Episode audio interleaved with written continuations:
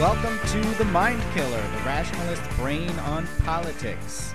As always, I'm Wesley Fenza. Hi, I'm Eneasz Brodski. And I'm David. Uh, this week, we're going to be talking about some, as our as has become uh, kind of a tradition. We're going to be giving an update on the Supreme Court's recent decisions. Uh, we're going to be talking about uh, Roger Stone, Joe Biden's housing plan, and the Harper's letter. And we're going to have some happy news and troop deployments. Um, so to start us off, we're going to be giving some uh, updates on some stories we talked about from the last episode. Last time, we were talking about a couple of stories that we have updates on. And David, do you want to take us through that? The first item is that Trump has come to his senses, or more likely gotten locked in the closet in the White House for long enough for someone, one of the adults in the room, to uh, tell him that no, actually deporting every international student in America would be a bad thing. The ever dwindling list of adults in the room. Yeah, no kidding.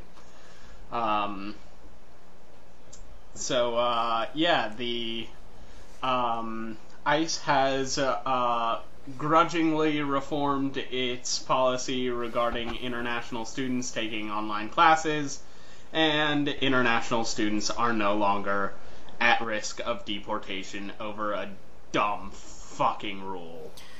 Excellent. And we have an update on the Hong Kong situation.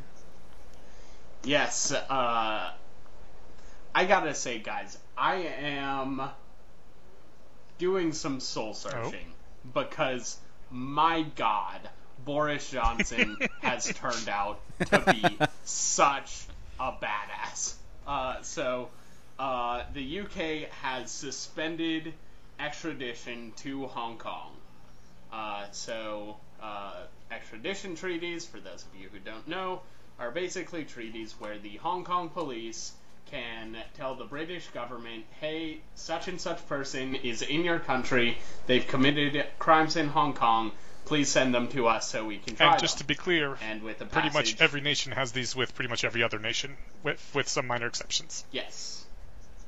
Yes. Uh, if you watch the old movies, uh, where they always talk about um, uh, criminals uh, heading for Mexico or to Fiji or wherever, it's because those countries were late to the extradition game. Uh, although now almost all of them have uh, have come around and enacted extradition treaties with the U.S. So now I think the only countries that don't are like North Korea, Iran, and possibly Russia.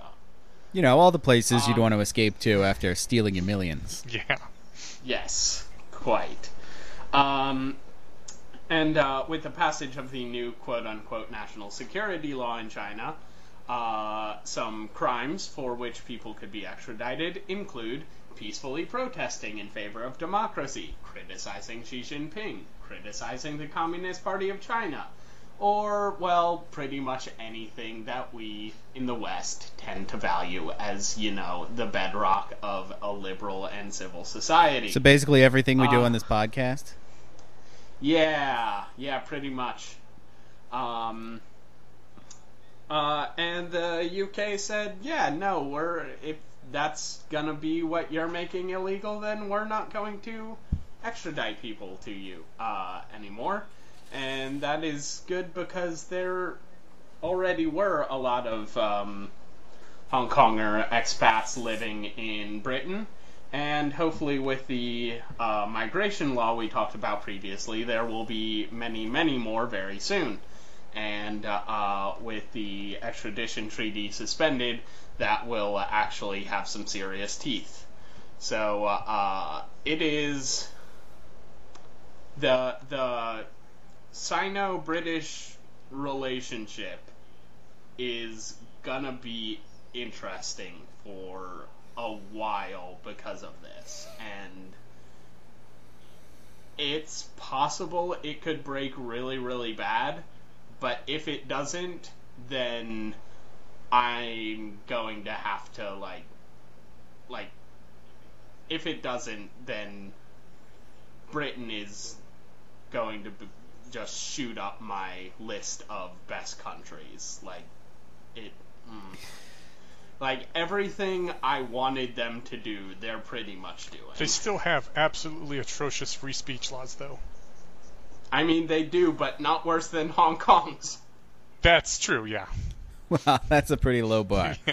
um, but they really are demonstrating some, you know, actual international leadership here, uh, which is good because the world is in desperate need of that at the moment. Yeah. Ever since we decided we don't want that game anymore. And so did everybody else, apparently. Like, why is the UK the only ones really stepping up to do anything about the situation in Hong Kong? I mean, if I had to guess, it would probably be because China makes all of our cheap stuff, plus they have nukes. Yeah, well, that's uh, I'm sure they make all of uh, the United Kingdom's cheap stuff too. Yeah, that's true. And they're even closer to them. But well, good for them. Yeah. All right, moving on to news stories. We've got uh, a few from the Supreme Court uh, this term.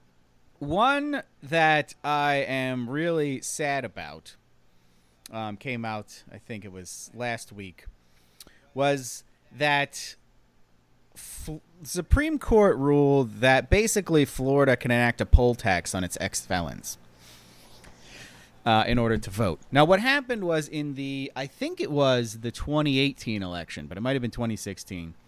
Florida did a statewide referendum and allowed the people to vote on the question of whether felons should be able to vote. Where previously a lot of uh, the sentence for a, a felony crime was your loss of your right to vote forever. And the people uh, overwhelmingly voted in favor of restoring the vote to ex felons who had who had served their time and were out. So the Republican legislature of Florida uh, didn't like this, presumably because most felons tend to vote Democrat, and the Republican Party is increasingly going to voter suppression as their main strategy for remaining in office. So what they did was they passed a law that said, "Okay, felons, you can vote, but you have to pay all of your court fees before you're allowed to vote. And voting, when you haven't paid all of your court fees, is uh, a crime, Oh, which can get you sent back to jail. Jesus. Yes. And this was immediately appealed to the Supreme Court because, like, this can't possibly be constitutional. This is a poll tax. And the Supreme Court said, no, it's fine. So, so let me ask, how does that interact with the referendum, though?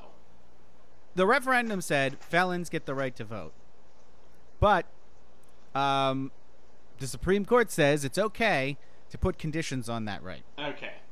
Uh, that's what the case was about. Huh. It's. I mean, I'm surprised that it was uh, constitutional to allow ex-felons to not be able to vote anymore.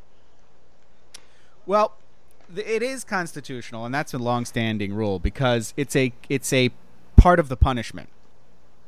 To to have Um, your right to vote taken away permanently? Yes. Yes, it is. If you could, I mean, the the thinking is if you can put someone in jail for the rest of their life, and you can deny them the right to vote while in jail, then you can deny them the right to vote for the rest of their life. That's inherently in the power of a state. Um, I don't agree with that. I don't think. I think felons who are in jail should be allowed to vote. Yeah. Um, but if you are able to disenfranchise felons while they're in jail, there's no sort of legal doctrine or, or reasoning that would suggest that you can't do it after they're out. Um, you can impose a lot of conditions on people as a uh, as a wh- while you're not holding them in jail.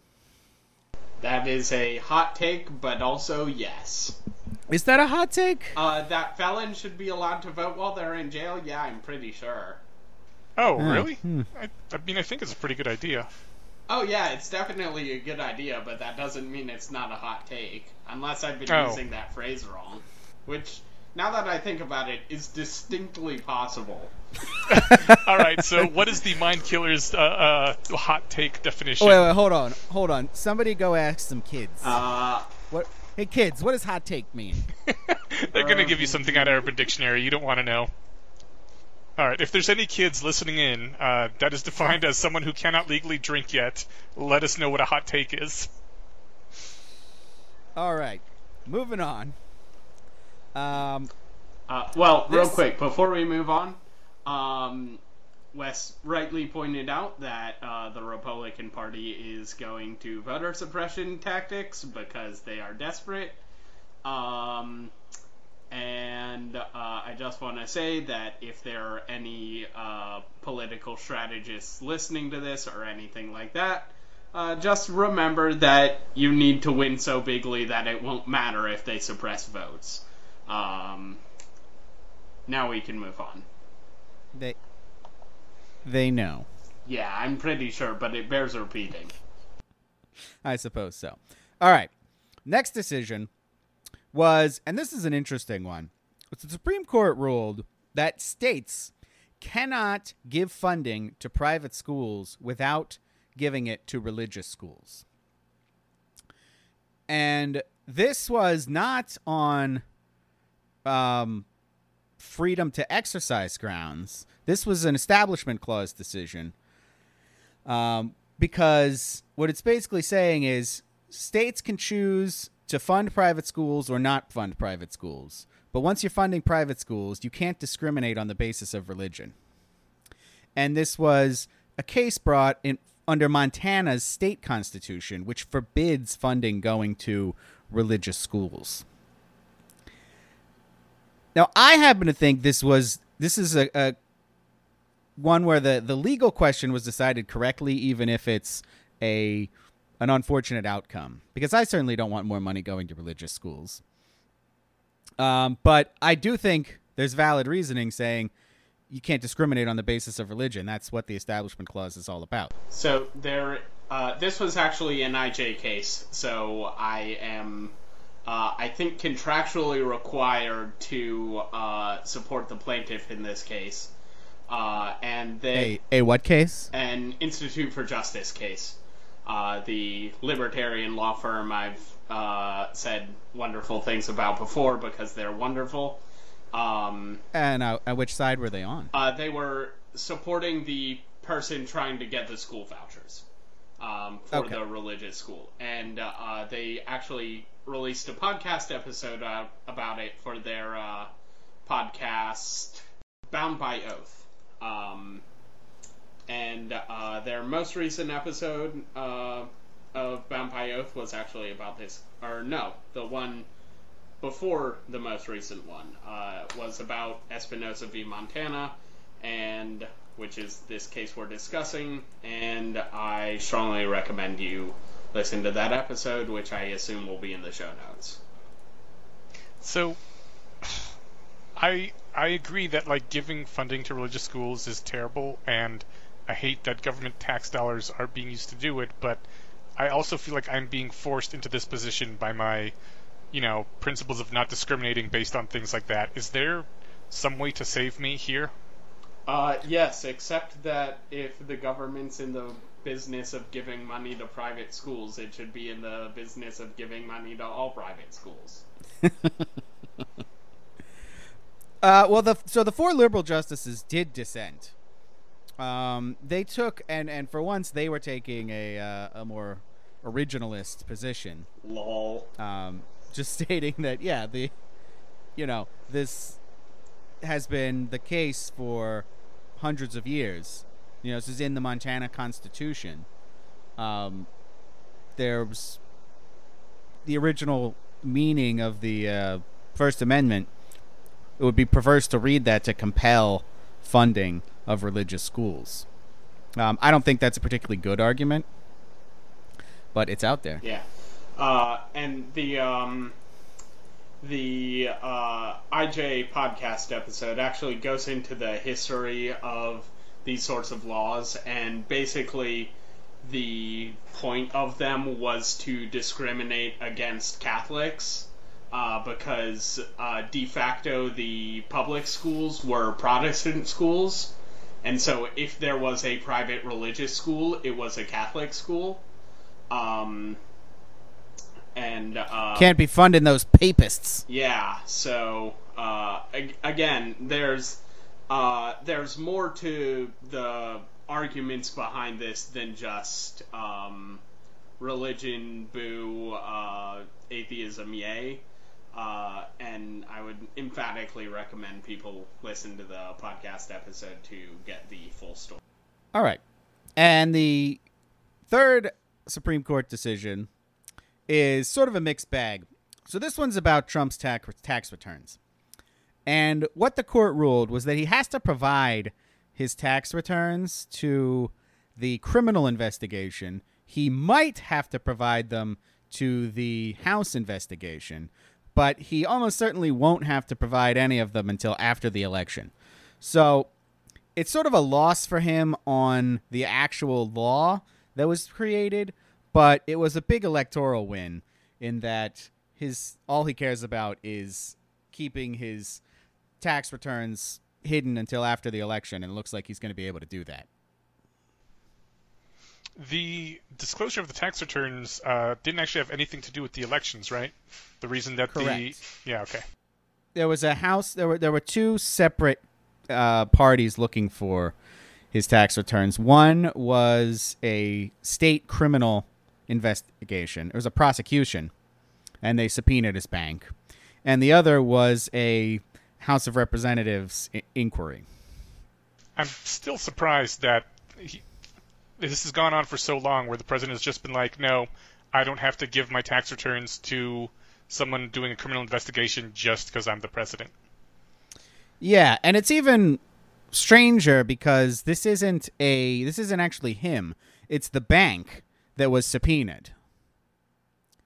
So he can't, you know, it wasn't up to him to just say I'm not giving it. He had to intervene legally to quash the subpoena, and it's still taken this long.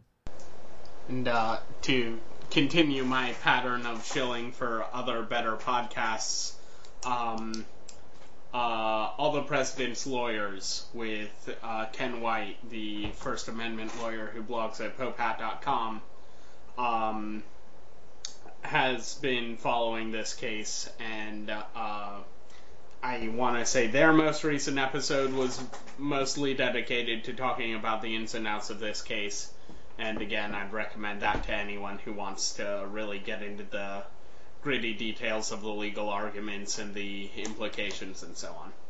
I gotta say, Supreme Court time is one of my favorite times of the year.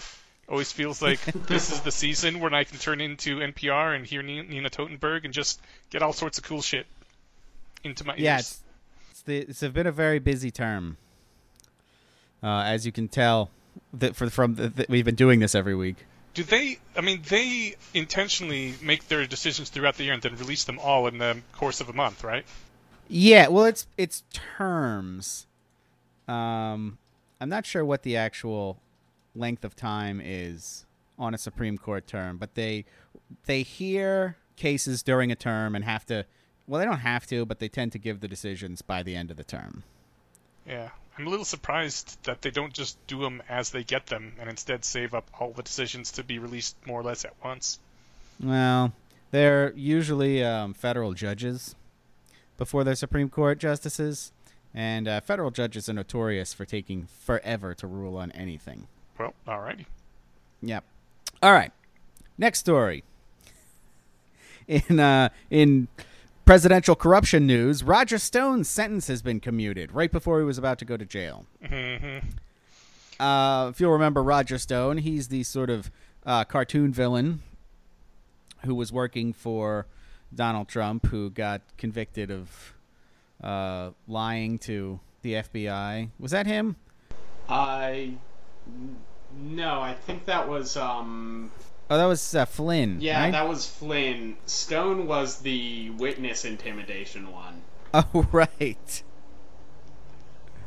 Uh yeah, Stone was convicted. He was was he convicted of witness intimidation? He was. I know he got in trouble He was dead ass convicted of witness Im- intimidation. He is a violent felon, and I say is because the one silver lining in all of this is that a commutation is not a pardon, and Roger Stone is still a felon, and that means he cannot vote unless he's in Florida, in which case he'll have to pay a poll tax apparently. Which Yeah, if he pays all his fines, Say- which oh by the way, they don't have records of. Oof. Uh, yeah, so it's largely a symbolic thing, but also it does make me happy that even if he's not in jail, he's still a felon. He is, but it's um, it's just really just naked corruption. It really is, though. There's no, there's absolutely no argument that this person's uh, crime was not committed or that his sentence was excessive. He's simply just a friend of the president's and stayed loyal. He he said that himself a few times that he wanted to. When uh, he was nakedly fishing for a pardon on Yeah. TV. He's saying, "Oh well, I could have rolled on him, but I didn't." I gotta say, the when I was younger and more naive and reading Harry Potter and the Methods of Rationality, and Draco keeps telling Harry, you know, it doesn't matter what I get charged with because eventually the charges go to the Wizengamot and Father has the votes. And I was like, that feels just that feels a little unrealistic to me. I mean, I guess okay, I get this is a medieval society or Um, whatever. Eneasz, yeah, Eneasz. yeah. say it in your Draco voice. No, I'm not going to do it. but but the fact that like now you see this happening and I mean the president just nakedly corrupt. The the one supposed check we have of um, impeachment does not work. And it's just it's it's mind-boggling. We're living in a world where, you know, he's got the votes, so he can do anything he wants, and it's Yep. fucking crazy. No, I mean the really mind-boggling thing is in the wizarding world, aka Eliezer Yudkowsky's semi-comical strawman of bureaucratic ineptitude. There's more due process than in the United States of America that actually exists in reality, because there doesn't need to be an act of Congress for this to happen. Know. And like, uh, speaking of which, I would like to talk about the uh, proposed reform either now or in a bonus episode about the proposed reforms to the pardon power because I have not looked into that very closely, and I think it, I think it would bear discussion. Oh, I didn't even know they were proposing reforms. Yeah, it's mostly Yeah, mostly proposed uh, by who? um, uh, what's her name? Uh, the Pelosi. Yeah, Pelosi. Um, Oh, yeah, I did not realize that she was proposing reforms. Yeah, I don't know how serious it- is because, and this is an important thing to remember. Trump is not the first person to do that. Pretty much every president in history has used the pardon power in some fairly scuzzy ways. Uh, but Yeah, yeah, I, I think so. It my one problem with that is it does make Andrew Yang's uh, plan to pardon all nonviolent drug offenders and give them high fives as they're leaving prison uh, slightly harder to implement. Uh, but if um, if they can figure out how to do the reform in some way that'll keep that as a thing that can happen, that would be just aces. Yeah, maybe like limited so it's things that the president does not have a direct interest in. I mean that would be probably a big one. That's kind of the Yeah. no-brainer. Yeah, I feel like uh, I feel like a good lawyer could probably spin pretty much anything the president wanted to do in that way. So I'm not sure if that would actually have teeth, but yeah, that if there's some way they can phrase it so that it actually like does what people intend it to do when they say that kind of thing, then yeah, that'd be great. All right. Well, David, add this to our uh, post Patreon bonus episode list. Uh, next story, I wanted to briefly mention because this is a politics podcast, and uh, I, I wanted to uh, at least try to talk about some actual policy. Uh, Joe Biden, who always we know is running for president, What? has released. Yes, it's true. It's not just Donald Trump running against himself. Uh, Biden has released a housing plan, which I found interesting um, because it's got two main uh, prongs to it. And one is to fully fund Section 8 housing, which is something people have been saying to do for a while. And that's, you know, kind of a decent band-aid but it actually goes further than that and addresses the one of the root causes of the housing shortage which is zoning and he's proposing to tie federal housing and transportation money to higher density zoning rules. Now, the devil's in the details with these things, and he hasn't released a lot of details. So far, it's just sort of a mission statement. But even that, I am finding uh, I, I heavily approve of, and am surprised that he's going there. Uh, I know you're surprised by that. Do you want to know? I know that I you know. know. Surprised by that. I know you know, because we have a bet that it wouldn't happen. But yes, at 100 to one odds, favoring me. Oh. Oh. How much did you just win then? Uh, I mean, it He hasn't hasn't won anything passed yet. yet. Um, Oh, okay. but yeah, I'll uh, get a cool hundred bucks out of Wes if it uh, actually goes through. What's the time limit on this bet? Uh, July 30th, 2039. So, Oh, long time. yeah. Yeah. Okay. So we'll see, but you know it'll be worth the hundred bucks. Yeah, no kidding.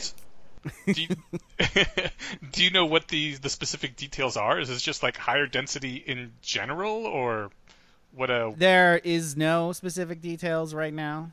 Okay. Um, if there's no, you know, there's no policy written. There's no, there's no bill written yet. He's just sort of announced that that's what his plan is aiming to do. How how many localities could afford to um to not take that federal housing money? Because like I know I, I live pretty close to Boulder, and Boulder is fucking famous for their incredibly uh, tight uh, zoning restrictions. Like no one can have uh, there can be no building built there over six stories.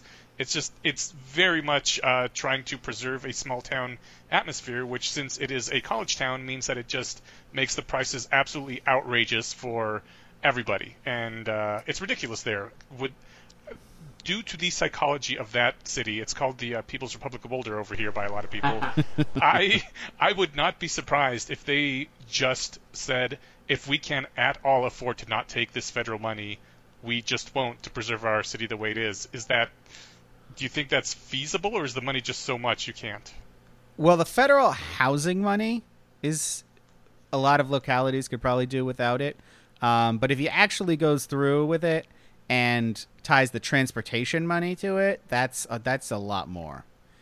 Um, that's you know streets and repairs and any kind of public transit, um, and that is that is a lot of localities depend on that. And historically, this sort of move has tended to end in the federal policy getting implemented. Like the reason why there's a national drinking age and a national minimum wage is that uh, those things were done on a state by state basis, and then um, the feds pointed at a chunk of money that they were giving to the states and said, that's money you'll stop getting unless you do this uh, federal policy that we want you to do. And the states said, okay, yeah, we'll do the federal policy. Uh, I, I And the suddenly- drinking age was tied specifically to transportation money. Yeah, I suddenly realized that if they'd tried to do that in the past and it hadn't worked, I probably wouldn't have heard about it. So we might plausibly be looking at a really high failure rate here, but uh, it has worked on at least two occasions in the past. Yeah. Uh, so, you know, vote for Joe Biden. He's uh, got a pretty decent housing plan. He's also not Trump, which really seems to be his biggest thing right now. Well, yes, that's the that's his main selling point, but everyone already knows that. Yeah. Uh, all right, Eneasz, you had some self-reflection to do. So last week, like an hour or two before we started recording the podcast, the Harper's letter came out. And I looked at it and I was like, well, this is kind of interesting. Oh, I should clarify for people who are not aware. Uh, in Harper's magazine, they published an open letter signed by a whole lot of pretty famous thinkers and writers uh, that said basically uh, there is sort of a culture of fear right now uh, around saying things that are unpopular with the left wing orthodoxy, particularly in the media and in education, and we don't like it, and we think this is bad, and it would be good if people were able to say uh, what they think without uh, without these consequences uh, that we've been seeing. and it Um, was this very vague and squishy thing. It was just kind of like, hey, uh, fear and intimidation is bad. Free People speech, being- that's a good feeling thing. Free We like to say, Yeah, people feeling free to say things is, is generally good. Yeah, so I looked at that letter and I was gonna mention it, and at first I was like, "This is so mm, like just milquetoast. Like no one could possibly disagree with this. I probably won't mention it." But then somebody like quit uh, the the they re- withdrew their name from the signatures signatories, and I was like, "That's something," but. This has got to be just one fluke, random weirdo person. I, I, I'm not gonna. I'm not gonna mention. This is too small of a story to really matter. Because who could possibly object to this? And uh, apparently, that's all anyone talked about for the next week uh, on on much media was uh, about the Harper's letter and how it was either uh, the most true and obvious thing in the world, or obviously supported by Nazis and therefore terrible. And people withdrew their names, and other people were like, "How could you do that? That's the whole point of the letter." And yeah, it was a big thing. So um, apparently, I should have said something, and I should never underestimate how uh, contentious the the right to free speech is in our current society, which kind of scares me. apparently a Yeah. very good scissor statement. Yeah, My favorite part of the story is all the people who who signed it and then withdrew their names after seeing who else signed it. yes, yes. Because they were like, "Oh wait, oh no, those uh, unpopular people signed this. Oh no, I don't want to be associated with them." which absolutely was the point of the letter, right? Yeah. Like they saw the letter and they're like, we agree with all these things, but then what is more important is who you are associated with because that is what gets you the bullying and the shaming and the canceling.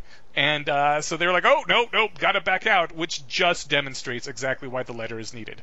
Because Yeah. people who even agree with the principles in question will back out if they're afraid that they will be ostracized for being seen to have signed something with someone who is quote unquote problematic. Yeah. Now, thankfully, the Mind Killer podcast started out canceled, Yes. so um, we can uh, uh, announce our support for the letter with, you know, no fear of uh, our our handful of listeners abandoning us. Right. You know, they, I'm sure they would have asked us, but they knew that we were we were above the fray, so they didn't bother. Exactly. Like, oh, sorry, we might have to cover this story, so we can't sign it. right. we would no longer be objective. All right. Well, let's move on to SB 707. This is something I would not have heard of at all, except someone linked it on the Discord. Uh, apparently, SB 707 passed California recently. It's an attempt to end abusive tactics that employers use to deny their employees justice uh, by forcing them to arbitrate their legal claims and then suspending the process of arbitration by refusing to pay their arbitration fees. Uh, which I, I believe I first heard about this, uh, at least half of this, I forget which franchise it was. Maybe it was Chipotle with their cooks, where they were being class action sued by a bunch of their employees, and they said, "No, no, no, you can't class action sue us. It's right here in your contract. You have to go to arbitration." And so, like five thousand of their employees individually filed for arbitration, which was a few hundred dollars each for uh, for Chipotle to start the process on. And they said, "Oh, we can't afford that." And by the way, I'm, I'm not sure it's I'm not positive Chipotle. I should double check this, but it, it, it was one of these chain restaurants, and uh, and a judge eventually slapped them down and said, "No, you have to pay these four million dollars in arbitration fees because you made the people sign this contract, and that's what it costs. They're just doing what you said." But uh, there are other places that have done the same sort of thing and then just refused to go forward with the process with uh, a large number of their employees. So this bill makes that illegal. If the employer fails to pay the required fees to initiate arbitration within 30 days, they are in breach of the contract. Yeah, uh, uh, arbitration fees are just one of many uh, clauses that employers and um, retail sellers tend to put in their contracts and their terms of service um, to limit people's access to justice. Yeah. Um, arbitration is a great idea for uh, the case where people want to settle a dispute but don't want to go through the lengthy and expensive court process. Arbitration can be more streamlined, it can be customized, um, and it can be done on a much faster basis with a lot less hassle. Um, where arbitration gets abusive is where people are presented with adhesion contracts that have arbitration clauses in them that say, well, if you know any dispute arises between us, you have to take it to arbitration. Um, and employers like these because uh, arbitrators tend to side with uh, their repeat customers, which are the the corporations that use them, um, either because of bias or just because the ones who you know are more employer friendly are the ones who get hired more.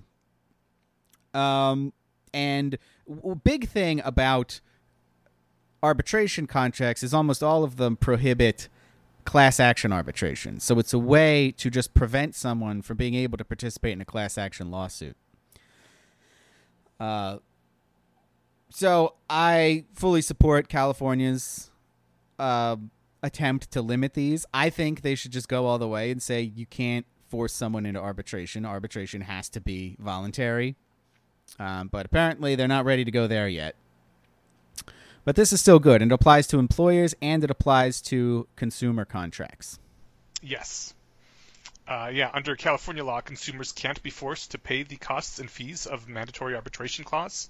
Uh, so there is now someone putting forth the argument that this means that if, for example, Patreon were to kick someone off of Patreon for, uh, I don't know, saying something Patreon didn't like, then all the subscribers to that Like supporting the Harper's letter. Exactly. Then all these uh, subscribers to that content producer could then uh, file for uh, redress via arbitration with Patreon, and uh, like if that person had I don't know a 500 subscribers, then Patreon would now have to pay the arbitration fees of 500 consumers that are filing this uh, this complaint. And they are saying that this could uh, be a recourse for people who've been banned by Patreon, and this will stop that sort of thing from happening. I personally don't see that happening just because Patreon has a lot of money and power and small individual people don't, and I'm sure they will find some way to avoid this. And in the worst case scenario, they may just make it so that Patreon isn't available to people in California. I don't know how exactly that would work, but I know Uber has pulled out of places before that have had uh, very restrictive laws on them. So I get the feeling this won't help at all, but eh, maybe it's a step forward at any rate. Yeah, and Patreon has already amended its terms of service to uh, basically um, draft around that. Um, but that does suggest that their terms of service uh, previous to this did not cover this situation. So certainly possible. Yes. Um, but what the law so what the law says is just that if you if there is an arbitration clause, you as the drafter of the contract that contains that clause have to pay the arbitration fees to initiate the arbitration. Because a lot of what employers and uh, retail sellers were doing was compelling the arbitration and then not paying the arbitration fee. So the arbitration couldn't move forward, um, but they also couldn't go to court. Now, what this law says is okay, you have to pay the fee. If you don't pay the fee, that's a breach of contract, and the other party can either choose to go forward with the arbitration, they can pay the fee themselves, or they can um, try to get the arbitrator to agree, and then the arbitrator can compel the fee later, or they can go straight to court. Uh, so it's really giving the um, consumers and employees a lot more power than they had. Which is a good thing. Yeah, and if, if against Patreon, the idea is that I assume they have an arbitration clause in their terms of service, um, so you can't file a class action. But what they're saying you could do is that every single one of your subscribers could file a arbitration action against Patreon, and then Patreon would have to pay all of those filing fees. Which possible? I'm not sure. Yeah. Alrighty. Shall we move forward? So there's some reason to expect that Russia has been hacking into American companies in order to get their COVID research data. And by some reason, we literally the government came out and said that this has been happening, right? Well, yes, the the government says it is some reason. Uh, okay. certainly not a certainly not a conclusive uh, piece of evidence, but there are allegations Yeah. that that Russia's been hacking um, U.S. pharmaceutical companies trying to get their uh, COVID research data. Um, and I noticed this story because uh, it just seems insane to me that we don't want the Russians to have our COVID research data, considering that most of this research is government funded. Um, so we're not relying on profit motive here to motivate this research. The government's paying for it directly. So I don't understand why we're trying to protect the intellectual properties more than we're just trying to like say everyone take this data and and make a damn cure. Yeah, I, I felt the same way. I was surprised that they had to do hacking. It's like, weren't they already sharing the data? I guess Yeah, not. like, why, why couldn't they just ask? Say, "Oh yes, here, please make something."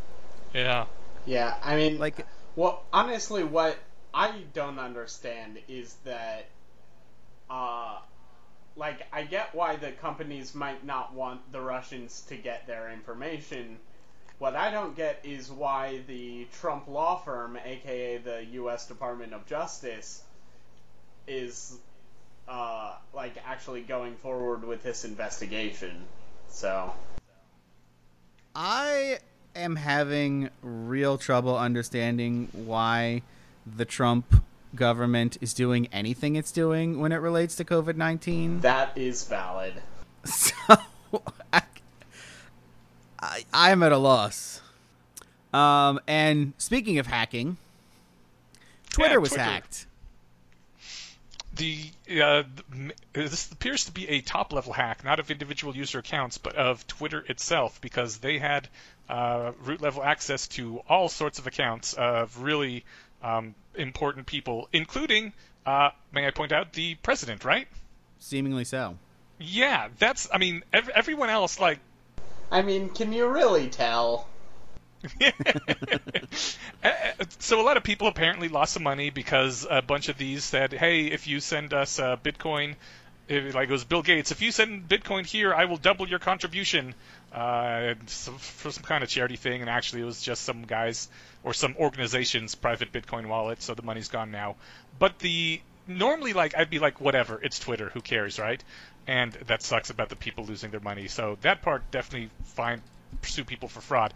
But the interesting part is that like our president has literally used platform to announce and enact policy. Like there has been policy decisions made that were announced officially for the first time on Twitter and without like other follow up elsewhere. He fired one of the uh, major positions. Um, God, does anyone remember who it was that he fired? I think it Uh, might have been his chief of staff. Okay. Yeah. But yeah, uh, he's on- definitely fired people over Twitter. It was on Twitter, and like when when the president of the U.S. is making policy decisions on Twitter, someone else getting access to his Twitter account could really uh, fuck things up for the world if something really bad is posted and a different country takes it seriously before we have time to come back and be like, oh no no, that was a hack. Yeah. Thankfully, that didn't happen, but It did not, but maybe the president shouldn't fucking use Twitter to announce policy. Yeah, No. I don't think he's gonna listen to you, Eneasz. I'm sorry. Damn it. only we'd oh, Well, signed goes that Harper's plan. letter. you could try writing a strongly worded letter, but I'm pretty sure the president cannot read. Ugh. That is probably true. All right. Oop. Well, that's our regular news section. On to happy news. Yay. Yay. David, you have something to tell us about excess deaths in the UK. Yes. Uh, so excess deaths are uh, one of the ways to measure the actual um, uh, mortality of an event like COVID nineteen. Um, even despite all the tomfuckery I've complained about before with uh, how deaths are measured. Uh, such as people who die with COVID being listed as people who died of COVID. Uh, and basically, it looks at uh, pre- the same geographical area at previous points of time, uh, usually one year previously, to adjust for seasonal factors like the flu, and uh, compares death rates um, to those previous death rates. And excess deaths in the UK have been negative for a month, meaning um, fewer people have died in the past month in the UK than uh, died a year ago. Uh, probably this means that both uh, COVID deaths are getting down pretty low, and social distancing measures, mask wearing, etc., have driven deaths from the flu and other such um, communicable diseases down enough that the death rate is negative. Uh, it could also be a random fluctuation, but uh, I would, given that this is an official uh, statistics aggregator, I doubt they would um, make any of the simple mistakes that would uh, lead to a random fluctuation getting this kind of result. All right. Well, it sounds like good news. Yes. Uh, it just kind of throws into stark relief the difference between their response and ours, but you know, at least somebody's doing well. Yeah. Remember when we were first talking about when this? I think it was episode one. We were talking about like the things we would need to do to reopen the uh, the tracking and the testing, and we were like, man, is this going to turn us into a quasi police state like uh like one of the Koreas or Singapore? Remember And- when that's what we were worried about? And uh, what actually happened is no one gave a fuck, and we went about our business like usual. Uh, this is, I, it's it's really looking back on it just from those few months ago, how little fucks we seem to give is astonishing. Yep. But somebody gives some fucks, which is our second piece of happy news. Yeah, phase three trials for a vaccine are starting. Might even be available this year if it works out well. And uh, I believe I heard someone say that the actual uh, acronym of the vaccine is CHAD, which is leading Nice. to yeah, which is leading to Virgin virus versus CHAD vaccine memes already. Uh, Nice. Uh, so what's a phase three trial? What does that mean? Phase three trials is the one where they have already done it uh, on animals and on small scale human trials, and now they're doing it on large scale, multiple thousands of people human trials to see just how effective it really is. All right. Yeah, And is this um, uh, happening in America? th- it's actually happening in Greenville, South Carolina, among presumably other cases, which is like 45 minutes away from where I live. And I would sign up, but I have a pre pre-existing respiratory condition, even though it hasn't given me any trouble for like 10 years or so now. It's probably enough to keep me out of the volunteering pool, which Yeah, that makes drag. sense. Yeah. Um, so since this is happening in America, it's probably not going to be the most effective way of testing it, since we're still not allowed to deliberately expose people to the virus after um, supposedly inoculating them. Um, but hopefully, they manage to find out if it works some other way. Uh, well, with enough thousands of people, you should be able to compare Yeah. the rates of them catching it, right? Yeah, but that sound you just heard was the sound of my heart breaking as a part of my brain screamed, Just give them money! Um, that part of your brain is always screaming that. Pretty much, yeah. I mean, there's a part of my brain always screaming, "Give me money too," but Well, give me money, sure. yeah. Oh, David's is always screaming about giving everyone money. It's weird. Oh wow, he's got a better brain than mine then. I mean, we knew that. I'm, so- I'm sorry, that was me. All right. Yeah, that's fair. And now, to showcase David's big, wonderful brain, we're moving into troop deployments. Uh, as we all know, politics is the mind killer, and arguments are soldiers. So, in that vein, we ask each of our three hosts to deploy a soldier onto the battlefield each episode. And we will start with David. Yeah, so uh, I do not blame anyone who has not been paying attention to the LP uh, presidential run because it will not That's. Libertarian Party for Yes, you people Yes, thank you. Um, who don't follow this sort of thing. yeah. Um, uh, so they are not going to win, which is a shame because Jo Jorgensen, as I think I may have mentioned, uh, she was my professor for an intro to psych class when I was an undergraduate, and she is probably not insane or uh, having in early stages of dementia or a rapist, so she's better than the other two candidates from the main parties. Uh, but the um, the uh, I don't know what the word is, or campaigning materials for the LP this year have been really great. it's included things like uh, full throated and unambiguous support for the Black Lives Matter protests. Um, Jo Jorgensen said um, uh, that I can't remember the context, but she said uh, in a um, official campaign statement that it is not sufficient for libertarians to be uh, to not be racist. We must be actively anti-racist. Uh, and just in general, uh, it looks like the Libertarian Party is uh, finally getting around to purging the paleo libertarians and other assorted racist fuckwits from our ranks. And it is time and past time we did that. The LP will be much, much stronger for it. And I am just delighted that this is happening. Huzzah. All right, another bit of good news. All right, Eneasz, what do you got for us? Uh, I don't have much because I've spent the last two weeks moving and getting my house uh, livable. So I guess uh, my troop deployment is you should always get things in writing because uh, every, even if like you trust someone and you have a kind of informal agreement to do this and this, maybe they heard you wrong. Uh, maybe uh, someone forgets something, and then if you didn't have anything in writing, all you have is your shitty memory versus their shitty memory, and everybody is just upset about things. Just just write stuff down as you're going through what is going to get done in your house and to your house, and have both parties sign it at the end. It's really easy and it saves so so much headache. Uh, your friendly neighborhood lawyer agrees. Get things in writing. Uh, and my troop deployment this week is about Donald Trump. Oh, good. this man is. I have no idea what is going on with him, but he is actively sabotaging COVID 19 testing.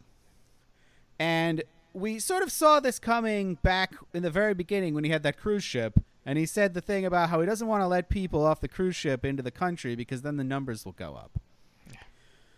But he's.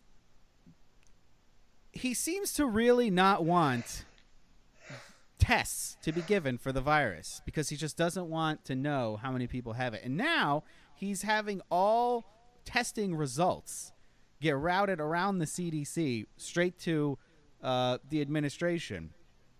And so now everybody doesn't know if we can even te- trust the numbers that are coming out because it's possible that the federal government's going to be able to get to them first and distort them. Um, and this is just a completely insane way for the president of the country to be acting. His reelection depends on us getting the virus under control. If the virus isn't better by November, he loses. Um, it's in his every incentive he has should be telling him, you know, be as effective as possible on this. Get the virus under control as quickly and as cost effectively as possible, and he just won't do it. Uh, and it is just Yeah, but I knew. yeah, but when you test more, the numbers go up.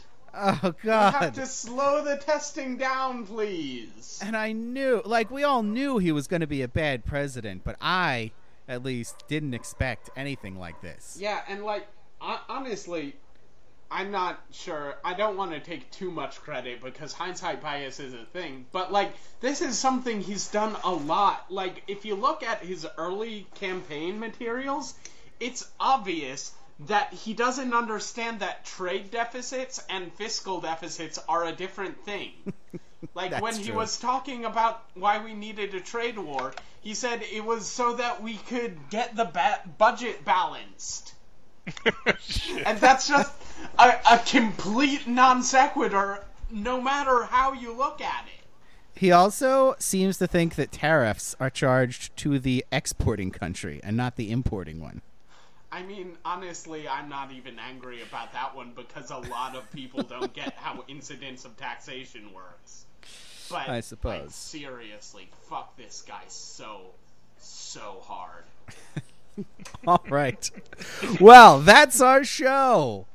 Uh, please follow us on whatever uh, app you use to listen to podcasts. Uh, please give us reviews if you love us or hate us. Um, come join the Discord. That's uh, that'll link will be in the show notes, or send us an email.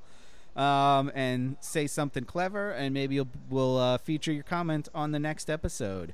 Um, and we will see you again in two weeks. Same rat time, same rat channel. Bye.